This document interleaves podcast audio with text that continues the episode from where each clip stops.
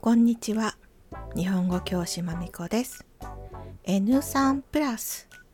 日本人と掃除。このエピソードはビギナーズ。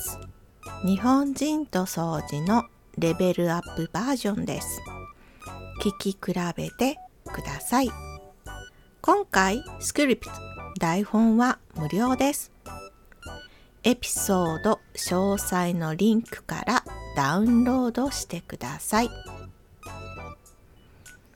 先週日本のニュースでアメリカの大リーグエンゼルスで頑張っている大谷翔平さんがマウンドでゴミを拾ってポケットに入れるという動画が話題になりました。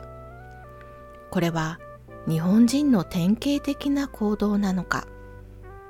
私が考える日本人と掃除についてお話ししていきます。典型的。物や人の特徴や性格をよく表すもの。大体の人が持っている大きなイメージ。それではスタート。時々日本人のいいマナーの一つに掃除が挙げられます。なぜ掃除をする人たちが多いのでしょうか？私の意見ではそれは小学校もしくは幼稚園からの教育にあります。私たちは小学校から高校までは校内の掃除を自分たちでします。だいたい昼食を食べた後です。クラス会でグループと掃除の担当場所を決めます。お手洗い、教室、廊下、音楽室、理科室などすべての場所を学生が掃除します。掃除をすることを考えれば、おのずときれいに使うようにもなるし、チームで掃除をするので、サボる人がいたり、時間内に掃除ができないなど、様々なグループ内での問題解決方法なども勉強できます。おのずと自然にそうなる。例文。毎日漢字を100回書けばおのずと覚える。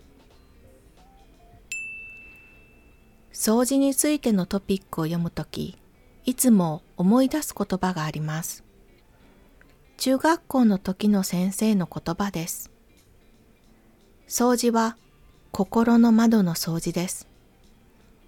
自分で汚した場所を掃除しない場合、その人の心は汚いままです。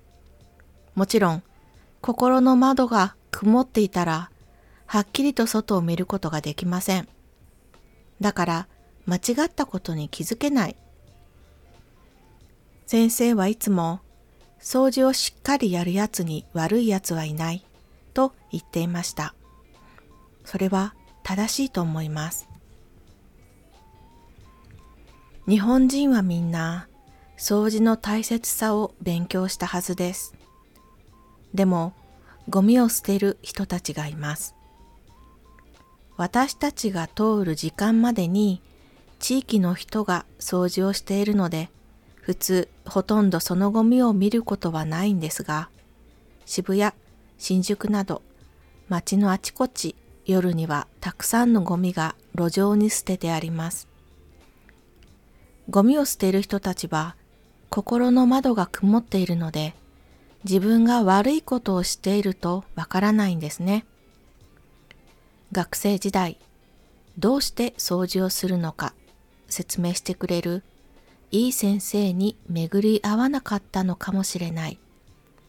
ご両親や友人がなぜゴミを捨ててはダメなのかわかるまで説明してくれなかったのかもしれない。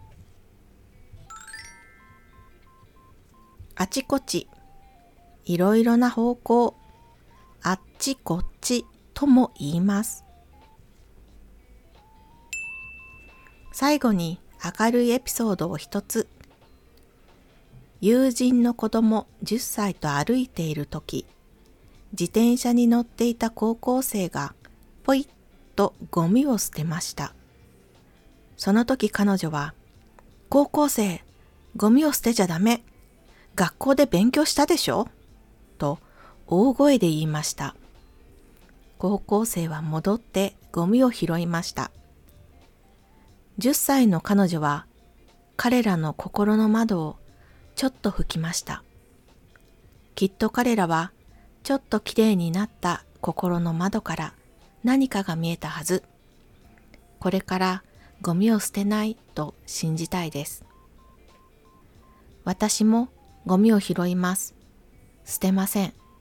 捨てる人がいたら注意します。あなたの心の窓はきれいですか？誰かの心の窓を拭けそうですか？今日はここまで。ありがとうございました。終わり。